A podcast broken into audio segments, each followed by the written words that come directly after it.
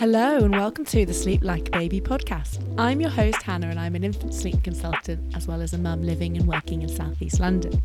This is a podcast for people who don't want to cry it out, but don't necessarily want to wait it out either. So if you're interested in all things responsive and gentle parenting, whether that's day or night, this is the podcast for you. So, I hope you're all doing well. Here in the UK, we're coming up to midsummer here, so it's really hot and there are long days and early starts which means that the sun rose at about 4:30 um, this morning and I stupidly didn't actually attach the blackout blind in my son's room which means that I also woke up at about 4:30 this morning to a 2-year-old shouting excitedly look mummy look light which was not ideal but here we are. You may also notice that my voice is slightly croakier this week. I mean, I'm not going to lie, I sort of love it. But this is the reality of living with a toddler who goes to nursery. And since various COVID restrictions have been relaxed in the last um, couple of weeks, I just feel like there have been way more little bugs and viruses floating around the childcare space at the moment. And every parent I know has just had a lot of sleepless nights and disruption due to chest infections, ear infections, conjunctivitis, and all of those things in between. And I am sadly not immune to all of the bugs that my son brings home. So I've got a rather, I don't know, I think it's kind of cool and sexy, kind of Kathleen Turner vibe voice. But um, yeah, it's not ideal for talking in a podcast, even though I feel fine. Okay, so this week I wanted to talk about a subject I'm really passionate about and fascinated by. So, this is possibly the area of parenting that I find maybe tests me the most. Uh, the words separation anxiety actually kind of fill me with well, anxiety myself. And uh, as a sleep consultant, I find that separation anxiety really impacts so many children's sleep, obviously. And yet, as a society, we don't really recognize or acknowledge that. Or sometimes babies and toddlers that are kind of going through some emotional needs at a time where they need a bit more connection and support from a parent are treated like they've got maybe a problem or they're just too clingy or they just need to toughen up and get more independent. And you know, sometimes when I talk to a client and I suggest that perhaps some separation anxiety might be at play, I can sometimes pick up on a nervousness from parents that perhaps they've done something to cause that separation anxiety, that they're worried that their baby is having some form of mental health crisis or is experiencing anxiety in the way that you or I would. And so it's not the best term, and that's actually something that we go into in, in with my guest in this week's episode. And I think a lot of Western society, you know, we, we often believe that if we connect too much with a child, if we give them all of that affection and intimacy that they're really craving and demanding, then we will make them more dependent and, and weak and clingy. But actually, what we know now is that the opposite is true. So, the more we connect, the more we attune to a child's emotional needs, the more independent and resilient they will just naturally, gradually become. And a part of this process is separation. It's a we can't avoid it. We don't we shouldn't want to avoid it, but it's still really hard to go through. And sleep is a form of separation for a little one. And children need to learn how to emotionally and physically separate from us. And I think it's important to remember that this is a really gradual process that begins in infancy and go and lasts throughout childhood and throughout into adolescence. So when we're super tiny and just born, we do really need to be with a close caregiver at all times. So that's really important. But as we grow and develop, our brains start to understand kind of concepts like object permanence, which basically just means that things still exist even if we don't actually see them. And we will start to develop attachment relationships with other caregivers other than our primary caregivers, such as like a mum or a dad. So I'm always fascinated in how sleep is impacted by periods of separation or natural kind of developmental separation anxiety and how that impacts our little ones around bedtime and in the night. And, you know, it's really normal and healthy to find separation hard. We want our children to find it difficult to separate from us. It's just that it's our job as parents to help our kids through that process. And that is something that my guest today expre- explains so brilliantly. So, Dr. Marta Deiros Collado is a clinical psychologist and she's been working with children and families in the NHS and in private practice since 2009. Dr. Marta also currently um, she offers child, family, and parent therapy, and runs some fantastic online workshops and webinars, which you can find out about via her Instagram, and the um, her account is linked in the show notes. So her webinars are available to purchase now, and they cover subjects such as supporting your child when anxiety shows up, establishing boundaries with your children um, and shifting your relationship with your teenager so that you feel more connected. And connectedness was something that came up a lot in my chat with Marta. So, just on a personal note, I found this conversation so, so helpful just as a mum. I do find separation tricky to navigate with my child. And I know that a lot of that is to do with my own relationship with myself, my own childhood, my own kind of baggage that I'm bringing to the table. Um, but I'm also a pandemic parent, and so separating isn't something I've really had to do a lot of with my two year old. And I know how important it is to support my son through his kind of big feelings and help him process emotions. But yet sometimes I find it too hard and sort of bottle it when it comes to separation. So, for example, I, I always remember there was one weekend when my toddler and my husband and I decided that we'd all go to the park on a Sunday morning. And the plan was that my husband would take our little boy to the sandpit for half an hour, whilst I would then go and have a quick jog around the park and just have some time for myself. So I found it really hard to make time for exercise and I know though that when I move my body for like 20 or 30 minutes and just break a bit of a sweat, I just feel so much better for it. You know, I'm not training for a marathon. I'm not going to be on the cover of Women's Health magazine, but just for my mental and physical well being, going for a quick run, even if I walk most of it and get out of breath, it just feels good. And, you know, I remember at the start of lockdown, I started doing loads of exercise and it really helped with my mental health, um, especially as it was such an uncertain, strange time for all of us. And at one point, I was kind of comfortably running a decent distance, which then lasted about a fortnight.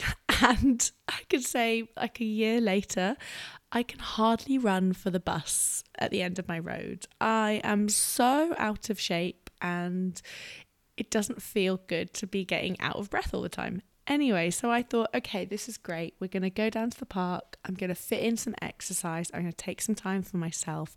And my son loves the sandpit. He's very happy playing with his dad. And this is just going to be a nice little situation. Really thought I'd nailed it. But when we got to the sandpit, I started to feel kind of anxious about the goodbye.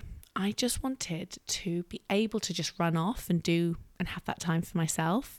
You know, I suppose if I'm being really honest with myself, I was starting to resent that I had that I didn't have that freedom anymore. And I just was dreading my son's reaction to the goodbye. And you know, he seemed fine. He was really distracted by the park and the sand, and so I just bottled it and I slipped away. It's really cowardly, but honestly, I was just a bit grumpy that day. I just couldn't be bothered, I guess, and I dropped the ball even though I knew that that was the, the wrong thing to do. And as soon as I was gone, my husband said that my son just started asking for me, looking for me, and then got angry and upset that I was gone and he had and he found it hard to process. Now, don't get me wrong, I'm not saying that this was a traumatic experience for him. I don't think he's had any lifelong or lasting impactful harm here. You know, parenting and relationships with the children, it's all about rupture and repair and fixing things and trial and error and getting it right and getting it wrong. And we all make these kinds of little mistakes. But what was interesting was that when I came back, he was, for the next few days, so cuddly with me. So normally my husband and I share bedtime and nap time quite easily and instead my son would only let me put him to sleep. He was really really like a limpet at times. And that's not really like him. So, you know, I learned an important lesson that day and I've been trying to practice better separation ever since. So even if he's been heartbroken, even if he's screamed for me as I've said goodbye, I've tried to hold space for those difficult emotions of him, but just help him process the goodbye. And you know, we mustn't be beat ourselves up too much either. Like we really are all learning on the job. And there's no such thing as a perfect parent. So everyone's learning all the time. And also he's he was at an age where separation anxiety was just a thing. So there are definite peaks of separation anxiety that children tend to feel regardless of your setup. So you might be a stay-at-home mum or dad, you might be working 5 6 days a week and have your child in nursery a lot. Regardless of these situations, children go through separation anxiety and this is something that we can't avoid. So, my son at that point, he was discovering his own autonomy and his place in the world. And, you know, he wanted to be with me all the time, but he also wanted to start having more of his own independence. And it's a push pull thing, isn't it? And I think even as parents, we often feel that push pull ourselves. So, for example, I'll never forget that day that I dropped my son off at nursery for the first time during the settling process. It was a very strange cocktail of emotions. So, the moment that I kind of left the building, pushing my empty pram, I felt absolute like elation and freedom. And because of lockdown, this was the first time that my son had been looked after by anyone other than me or his dad. And he was 16 months old. So we'd spent so much time together in a small flat in central London in lockdown. Like, I really needed some space. And my husband had been working from home. So we'd all really been on top of each other. But at the same time, I was very much looking after my son, like a lot on my own in parks, walking around empty spaces. You know, it was just a weird time. Um, and then suddenly there I was walking down the street, and I felt like a teenager who had just got the keys to my parents' car and I could go anywhere and do anything. You know, I was liberated. But yet at the same time, my heart actually hurt. Like I missed him so much. I felt sick with worry about him. Started to like mourn the end of maternity leave, which had felt very long and like a bit of a slog, if I'm honest. I wasn't loving my time away from work. But then when it was done, I felt a bit lost. So I didn't know what to do with all this freedom. And I was really happy that I had time for myself and really sad that I wasn't with my son. And I felt those things both equally, both passionately at the same time. And those feelings caught me really off guard. So, this elation and this heartbreak all at once. So, that's what I mean when I say this push pull that we all feel. And starting childcare is just really a big change for a family. It's I just want to say if you're listening to this and your child is going to start a, a childcare setting soon, I just want to say it's it's okay if you're a bit anxious about it. It's really normal if you find the transition hard. It's weird new stuff and it brings up a lot of emotions for most of us. Which is exactly why I wanted to speak to Dr. Marta and hear a mental health expert's take on separation anxiety, how it plays out, how it demonstrates itself in children and toddlers and babies, and what we can do as parents to manage our own anxiety around separation, but also help our children through that separation. So, thanks very much for listening to this episode, and um, I hope you enjoy the interview with Dr. Marta.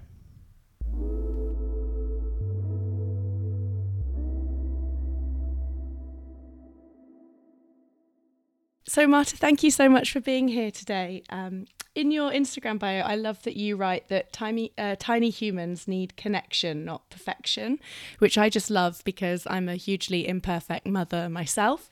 But also, it's very much aligned with what I am all about as a holistic sleep consultant. And I know that a lot of um, mainstream sleep, baby sleep, toddler sleep advice is to seek separation from a child in order to promote sleep. But I actually find that when we focus on finding the connection supporting the relationship between the caregiver and the child actually sleep often improves as a result of that. So i think connection is such an important part of the whole picture of parenting. Obviously not just sleep but but everything. And it, and it plays out doesn't it um, in lots of areas at night time and daytime. Yeah so uh, so yeah. before we kind of go any further i wondered if you could explain a bit exactly what what is separation anxiety? You know what what does, what is separation for a little person yeah, so separation, I don't like the term separation anxiety, but of course, that's the term that we will use. Um, the reason why I don't like the term, just to start with that, is that it sort of implies that it's a yes. problem. And I guess for me, anxiety on separating between a child and a parent or a safe adult should be expected rather than it's yeah. a problem. And I think that would that's the beginning of it in some ways like a conversation about connection it is about kind of you said something like one of the first things that you just said to me was really powerful because there is this expectation in society that what we should be doing is mm. separating from our children and you know independence is very much valued in our society and like the narrative around you know separation at bedtime but also separation mm-hmm. during the day but actually you know, step one for me is to really think about the fact that anxiety on separation is normal. Mm-hmm. Because for me, separation anxiety, that, you know, that that not wanting to separate is a part of development. It's something that all infants, so babies, and toddlers and children and teenagers and adults, we all experience it at mm-hmm. some point. And what does it look like? It looks like some, you know, finding it really hard to be away from parents or loved ones. So you might see this through behavioral outbursts. Um, it can come across about kind of like, it can look like a big um, expression of distress. It can look like worrying. So on slightly older children, it can look like, but what if? What if? Um, so lots of questions about what would happen when they're mm-hmm. separating. It can look like refusal or resistance to leave or to leave home or to let go at the school gates. Um, and it, yes, it shows up at night. So it often looks like difficulty falling asleep mm-hmm. on their own or sleeping mm-hmm. through the night. And sometimes children also experience kind of physical symptoms that might look like signs of illness, but are not illness. So it might look like tummy aches or headaches, or children sometimes describe pains and aches that make their body feel really yeah. bad. Um, so that's kind of what it looks like. But I guess as a parent, what it feels like can be like incredibly painful to witness your child not wanting to leave you when you need them mm-hmm. to separate. And I think that's where that difficulty comes from that as adults, as parents, we might hold an expectation that our child should be able to do this. And actually, sometimes that's flawed because sometimes when you just accept that your child is not going to want to leave your side, it might change how you then respond to that. Yeah. Because you won't, you don't necessarily feel like what's wrong with my child. You can see it as, of course you find it hard to leave my side. You're not supposed to leave my side. Mm. Yeah, I, I, I, really one of the reasons I really wanted to talk to you is because I saw on Instagram you talked about how you don't like the term separation anxiety, and I and I feel the same no. because when I talk to new parents about their little one's sleep, I, I sometimes I can see like a look of like alarm when I use the phrase separation anxiety because you don't want to feel like your baby is anxious it kind of almost pathologizes it or creates this yeah like you say like it's not a natural thing or that they've done something wrong or yeah that their baby's going through some form of mental health crisis you know or that they're doing something part of it. So i feel like it would be nice to have a better term or a better understanding of, of how normal and okay that is. Yeah, yeah. absolutely. Uh, yeah. I think that's so interesting about how it can play out in the body as well. Um, again i think as a society we just we're starting to be more aware of of of the connection between our, our brains and our bodies. Um, but I don't think we often apply that to children, or at least people in my kind of parenting circle in life don't either. Um, so that's fascinating. Yes. Oh, in children, they feel with their entire bodies because their brain is still obviously developing and wiring itself in terms of understanding what the world is about and creating meaning. And they feel with their entire bodies. So it very like feelings we often think about feelings as being in our minds. And obviously the brain is very much connected to how we mm-hmm. you know the feelings that happen. But we feel with our bodies and we often feel first and think mm-hmm. second. So and that is particularly true with children. So yes it is held in the bodies. It's all happening within their bodies and then they're trying to create sense and meaning with that with their words but also with the response that they receive from the adults around them. That's what creates a meaning about is this okay to be feeling this is it wrong? Is it scary? Is it safe? Like all those messages come from how we interpret their distress and the message we reflect back um, which is why it's so complex i think separation and separating from your child. And there is, you know, for me, it's all about nuance and balance, and that can be really difficult to bring across. Um, but you know, there is a difference between overprotecting your child to never le- leaving them out of your side, which is also not good for children because then the message is everything is unsafe unless you're around, and just wanting to like you know separate either too quickly, too soon, too fast, you know, it's about finding that right balance. And I would say the right balance is unique to your child and your relationship with your child. It looks different for every family. Like, you know, the right kind of separation, whether it's daytime or nighttime, and what that looks like and what it feels like in practice, you know, in real time. It's really different. Like, so for me, there's also something about again expectations on ourselves and also on each other when we look at other parents and other families that what they're able to do or what works for them might not work for us. And that's not because we're failing or there's something wrong with our child or something wrong with us. It's often because that's just different children have different needs and they don't all sleep the same and they don't all need the same thing to be okay in separating, if that makes and, sense. And some babies are just a little more sensitive, aren't they? Or they just maybe display that separation anxiety in a different way to how another child would. Would you say that's that's true? Absolutely, absolutely. And some children, you know, it's to do mm. with temperament, but of course, it's also to do with children's experiences of the world, which start as soon as they're born, mm. right? And for some children, um, they need that extra bit of safety, maybe because something's felt unsafe before, maybe because they've been poorly. So if I think of like my own daughter who had really bad silent reflux and was very unwell, you know, the idea of being separate to her um, on the longest stretch, which mm-hmm. is nighttime, it's like the biggest separation yeah. you have from your child. Um, the longest. And that also sometimes I know adults we struggle with this because you're like, but you're in bed and you're safe and you're asleep. but but to a child that is huge. They know. They close their eyes. They don't see you. They yeah. don't feel you. Yeah. You're gone.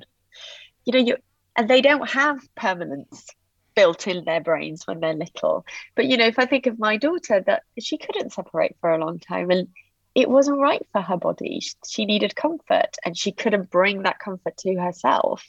And I knew that there was like an, an additional layer, if you like, because she felt pain in her body. Every time she had a feed, she was in pain. Um, so she needed holding up. There was no, you know, there was nothing else we could do. Um, and for other children who don't have silent reflux, maybe are very well physically throughout their infancy, they might be, be very comfortable lying down once they're a little bit drowsy. and They might fall asleep with just a gentle hand on them. That was never going to be my child. so, yeah, but it's it's not the comparison trap is also really mm. difficult, isn't it? As parents, like, why can't my child no, be like that? What am I and doing wrong? It's really hard. Yeah, it, often you're not doing yeah. anything wrong. You have to you know, sometimes it's so hard. You have to go with the flow and focus on your child, your relationship with your child, that yeah. connection, right?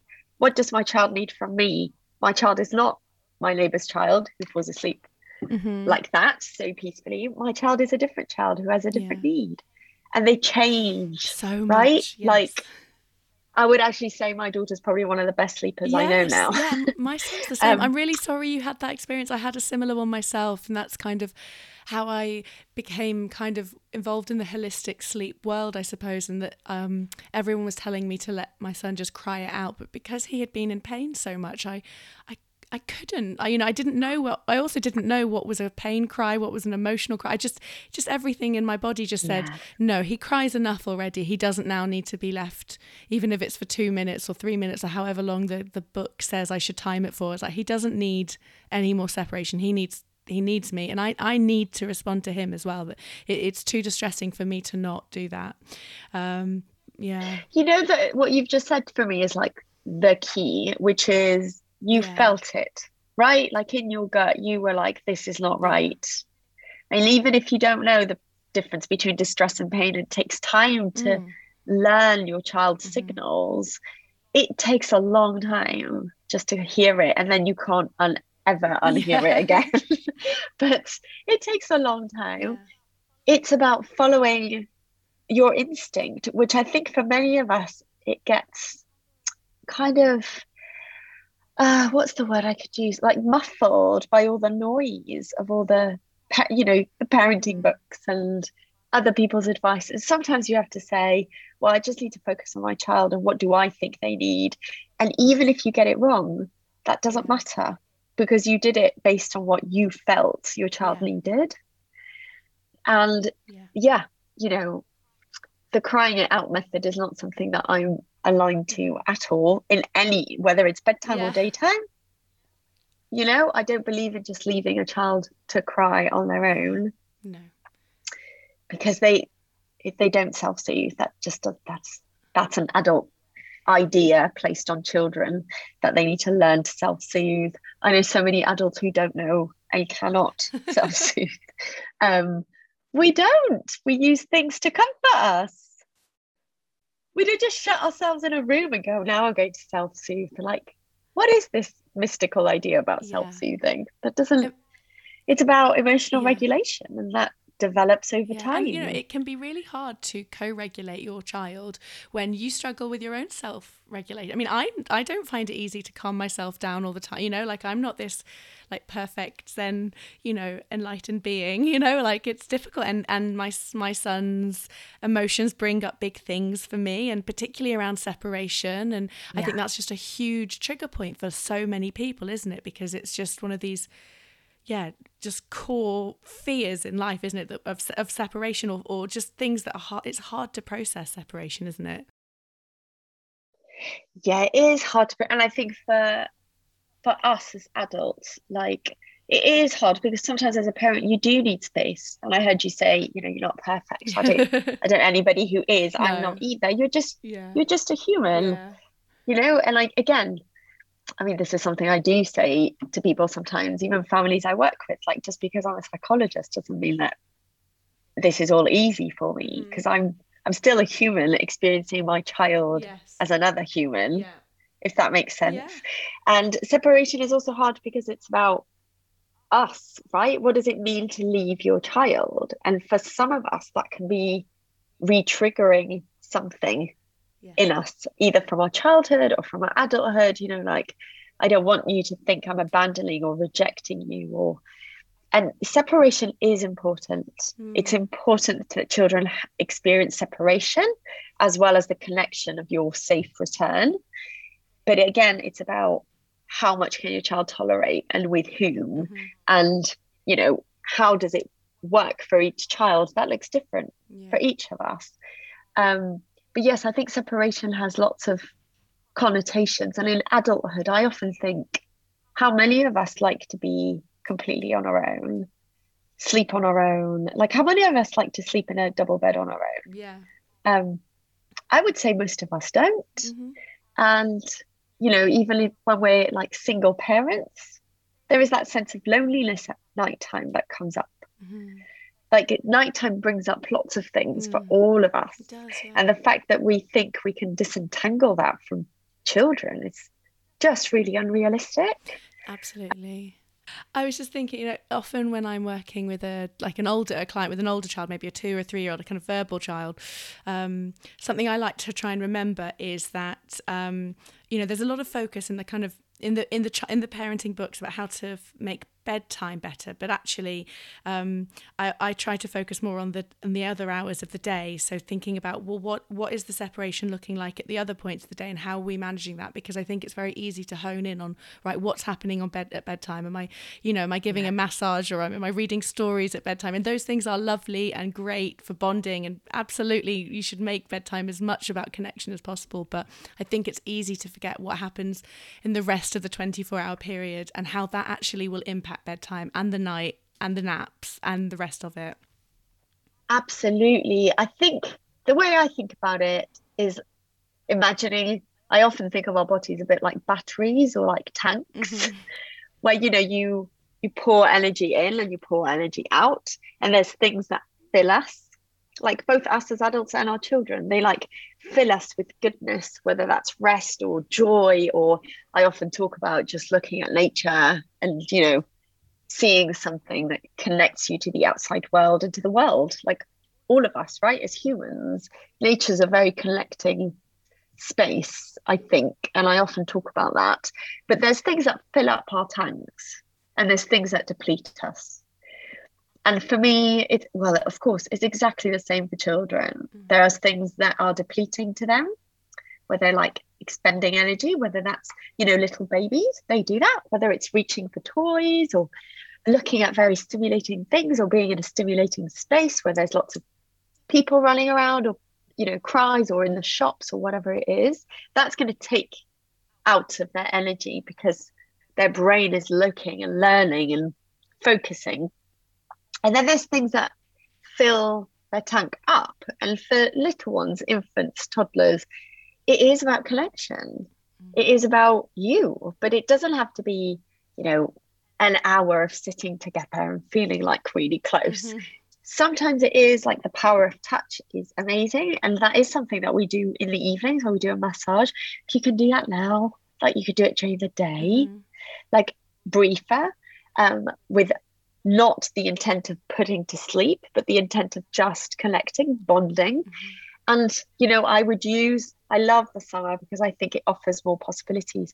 Use putting sunscreen on your child as a moment of connection. Oh, that's Use, yeah. yeah, like you know, you you shower them in sunscreen, right? Yeah. Like do it, even if you just do their hands and their face, do it with that intent of really look at them, really massage, really like talk. Same, changing nappies. Mm. Like it sounds so simple because it's something that when you have a baby, you're doing like what four five times a day? More? Um an hour maybe. is a, yeah that is a moment of connection between you and your child. And the more your little one protests they go through that phase of protesting taking it off and putting it on mm-hmm. that again can be a real opportunity for you to be like let's make this connecting. Let's make this about you and me not the nappy. Mm-hmm. because getting them dressed like to me getting getting my child dressed has always been a very connecting time. Mm. I think it's just become a little bit of a ritual between us. And I think my daughter feels that and she very much likes it. Um, and it's fun and it's playful. And I make noises when I put on trousers or leggings or whatever like different items of clothing make a different noise when you know i put them on mm-hmm. and it's just something that evolved and it's become silly and playful yeah but important but it came from the fact that she didn't like having her nappy changed so i tried to make it fun and playful but that is connection when you do lots of those little bits it's not just play of course play is connecting but it's not just play it's things like this mm-hmm. and it's also everyday things like going to a shop and showing your child what you're putting in the trolley, not just shopping. Mm. And I know we're busy, but you it can be done like, look, I'm going to pick these tomatoes. Do you like these tomatoes? Do you want to smell them? All those things. It's interaction with your child. There's a to and fro. It is the beginning of communication. It helps children with language. It helps your child understand that your relationship is around all the time mm. in everyday moments, not just the play and, you know, we're doing a game or we're doing. Does that make sense? Totally. It's not just those specifics, it's every day. It's yeah. because our relationships as human, most of them are in the monotonous every day. Mm. So, how can you create a little bit of connection in that, which can also feel less pressurizing for parents and less draining it's going to fill your tank to fill your child's tank. I promise it really does. When we feel connected to a child, they feel that. Mm. And then when it comes to bedtime, all the bedtime routine, which is really great because it's predictability, mm-hmm. but all of that just becomes a bonus because their tank is full. Yeah. And when their tank is full of you, they can let go more easily.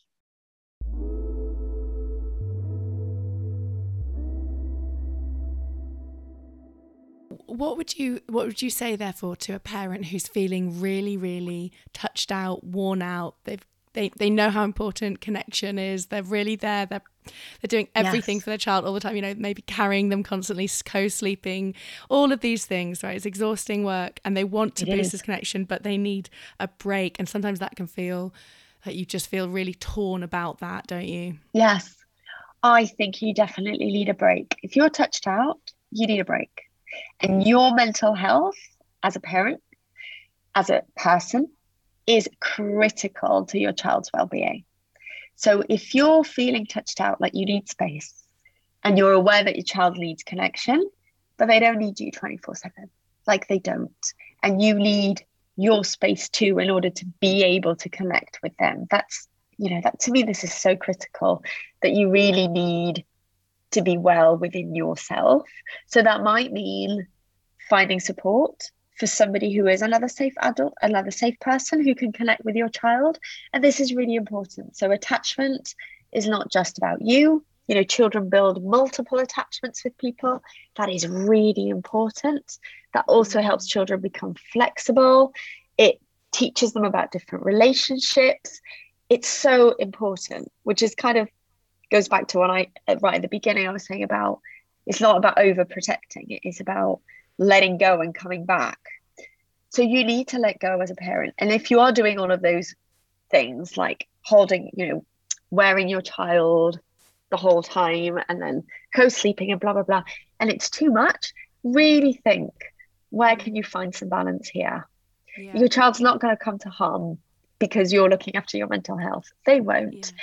your yeah. child may it might be an opportunity for them to learn to connect with somebody different. Mm-hmm. And if you have a very little baby and you're worried about that, then it might be about gradually building a relationship with another safe adult, whoever that is. You know, it might be, uh, you know, a, ch- a child. I'm going to call them a childminder, but you know what I mean, like a professional yeah. person that you, you know, you pay to help you look after your child. Could be a partner if you have one.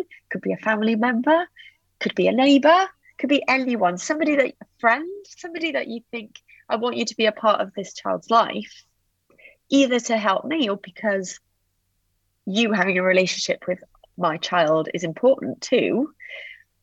Use it, do it. Don't feel bad because it's so important. You can't fully connect with your child when you're depleted. When your tank is empty, it needs to be filled up fast. Like it has to be. Um, and I think with sleep, that's also critical.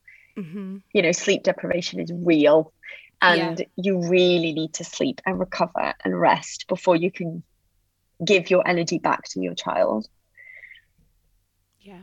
And so would you what kind of tips would you give for a, per, a, a, you know a family to to help that separation you know saying saying goodbye for example that's a that's an important part of it isn't it so. yeah absolutely so i guess i mean it's all age specific but you know no matter how old your child is i would always always say goodbye mm. when you leave and that's not just when you leave your house and you know or you're leaving them it's also when you are out of their sight so if mm. you're getting up for a minute and you're just moving to another room, you're going to the toilet. And I do I do say this, try as much as you can as an adult, as a parent, to go to the toilet without your child. Mm-hmm. Like, yes, it's difficult. Yes, they will become upset, but they're not coming to harm. And they need to also learn that there are things that you need to do in your own space in your own time. That is a really mm-hmm. important thing for children to learn. And then again, it becomes predictable. Oh, okay, when my mom goes to the toilet, she goes on her own. Yes, she yeah. does. She needs some privacy. You don't need to be with your child every moment. You don't. And actually, it's really healthy not to be. So say goodbye. Even little ones who are not quite verbal yet, you, you know, let's say going to the toilet. I'm going to the toilet. I love you bye bye, I'm going to yeah. be back. So always with the I'm coming back. And then when you come back, you state, I'm back. Mummy's here. Big cuddle. Doesn't matter if you left the room for one minute or five minutes or half an hour. It's the goodbye and the return that teaches your child. When you say goodbye, I don't see you, but then you always come back. Mm-hmm. And I think lots of parents find the goodbye very difficult because children do learn that goodbye means I'm not going to see you. So they start to cry. And tolerating that distress is something that as a parent you do need to learn to do, both with compassion to yourself. Like it's okay that you find it hard and you need to kind of be gentle with yourself rather than being like, why won't they just stop crying? What am I getting wrong? You're not getting anything wrong. The separation is hard.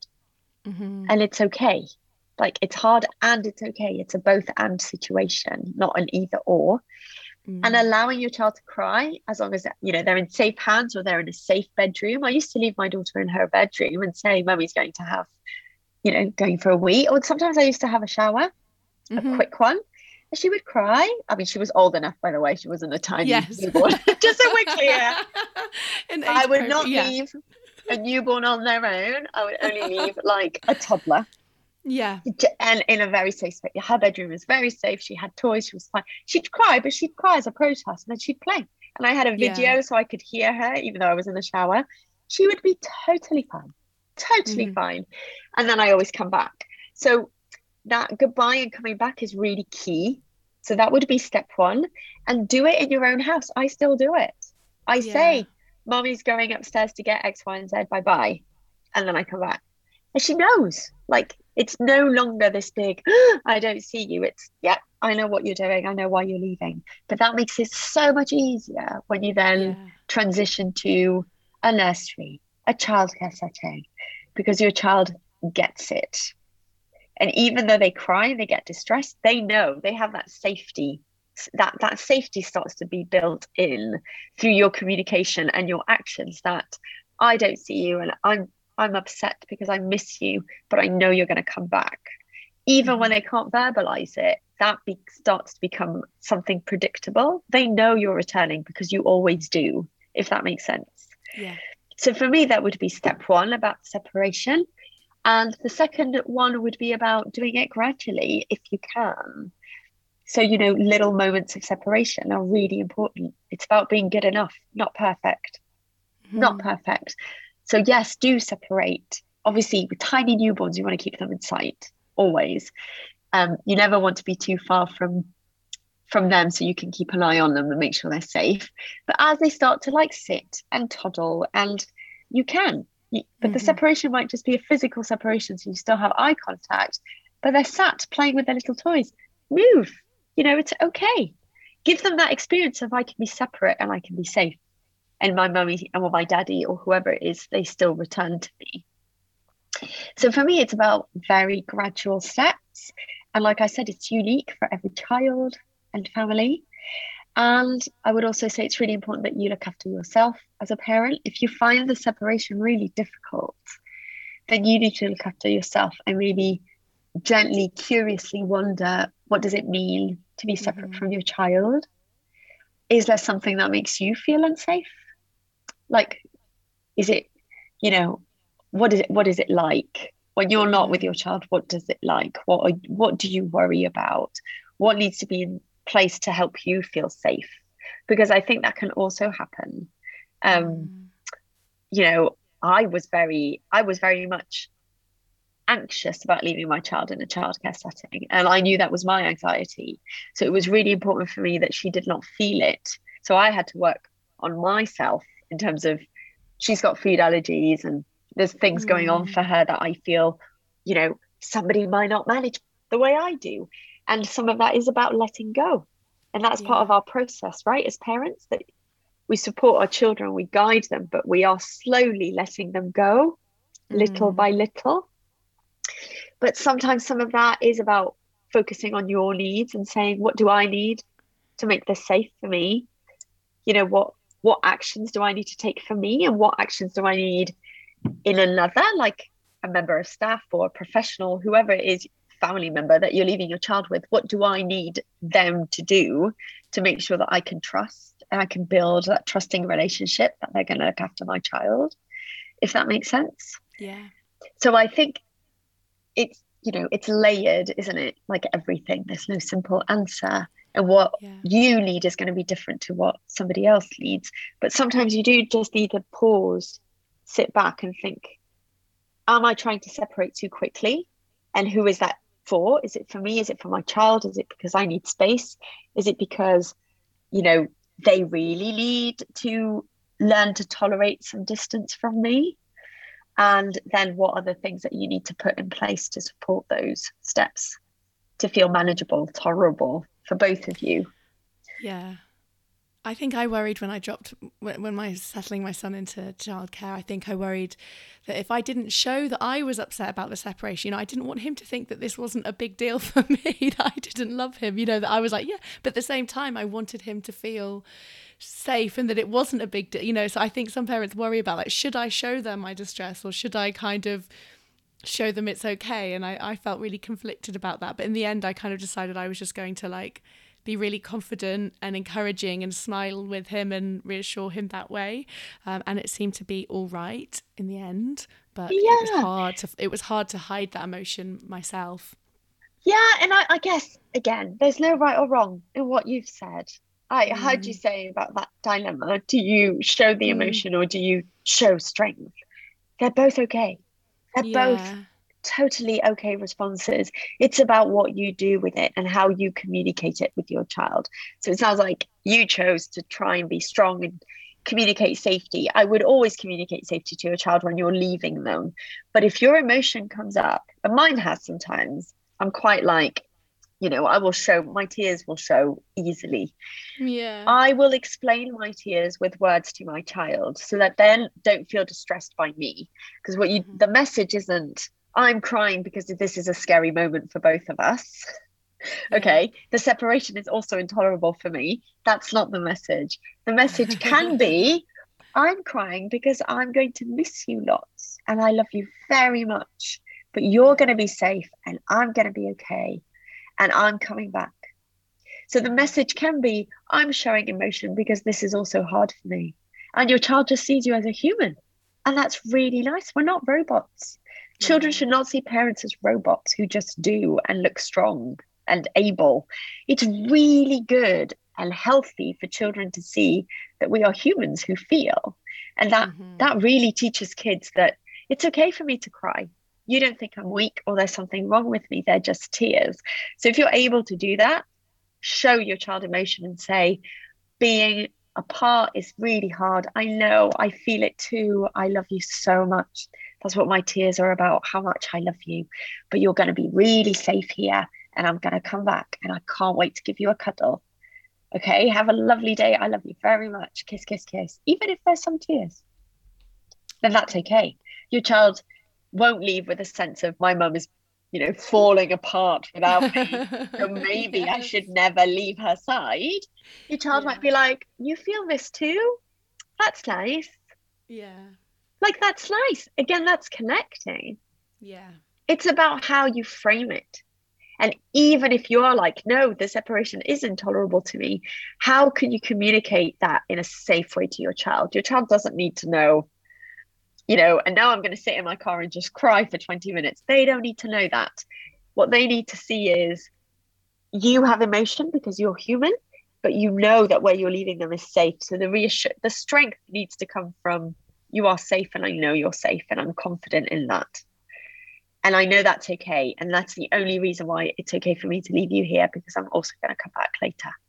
You know, we are still together. I think that's the really important bit. That if, as a parent, you you show emotion, you don't have to hide it. You don't have to hold it mm. in. Show it. Just make sure that you communicate it in a way that feels reassuring and safe to your child, so they don't feel responsible for your emotion. They just see you as a person which is really important.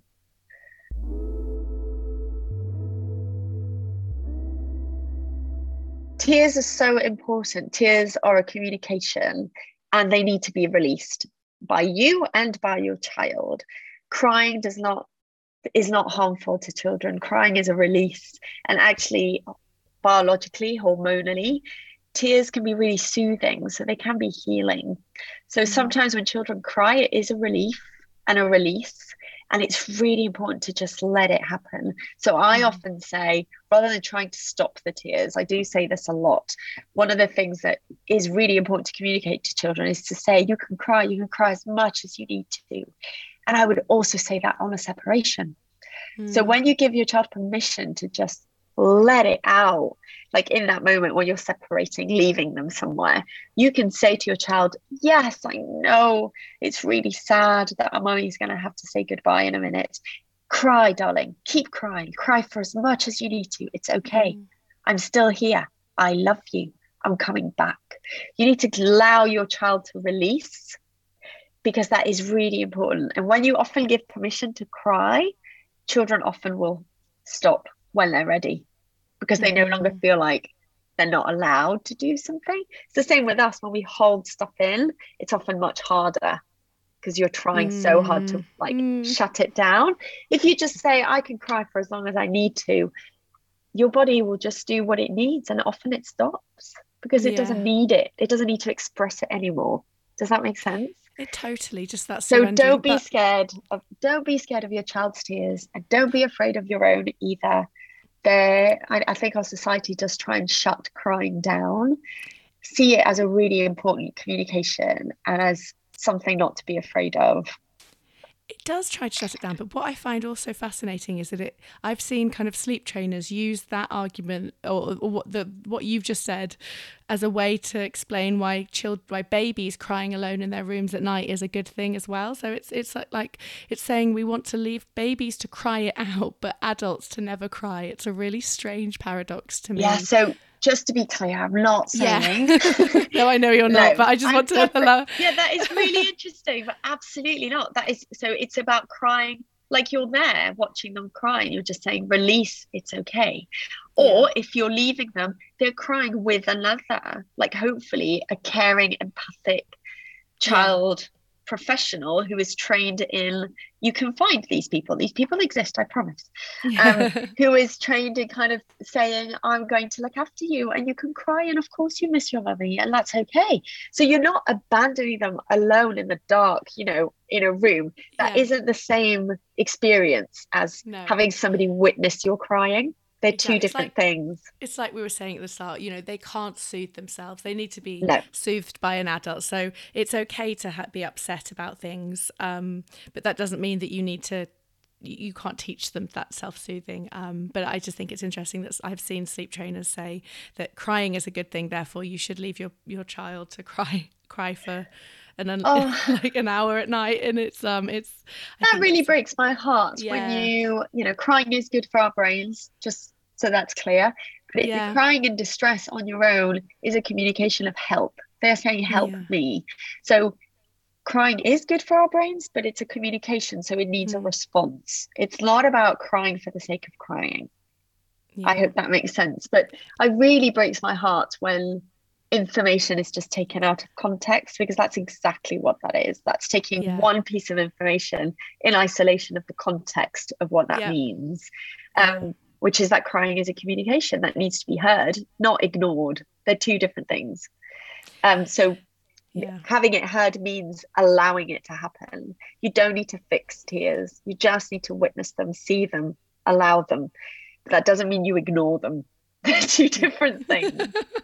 Definitely. This is the problem with sleep. Baby sleep is an unregulated industry, and everyone can be an expert. And you can read one article online about tears being good and just twist that to um, a more lucrative narrative. But yes. anyway, I'll leave. I'll leave it there because before I start ranting. Oh, such a pleasure talking to you. It's been great. Thank you, Marta. Thank you so much. Okay, lovely. Bye, Hannah. Bye bye.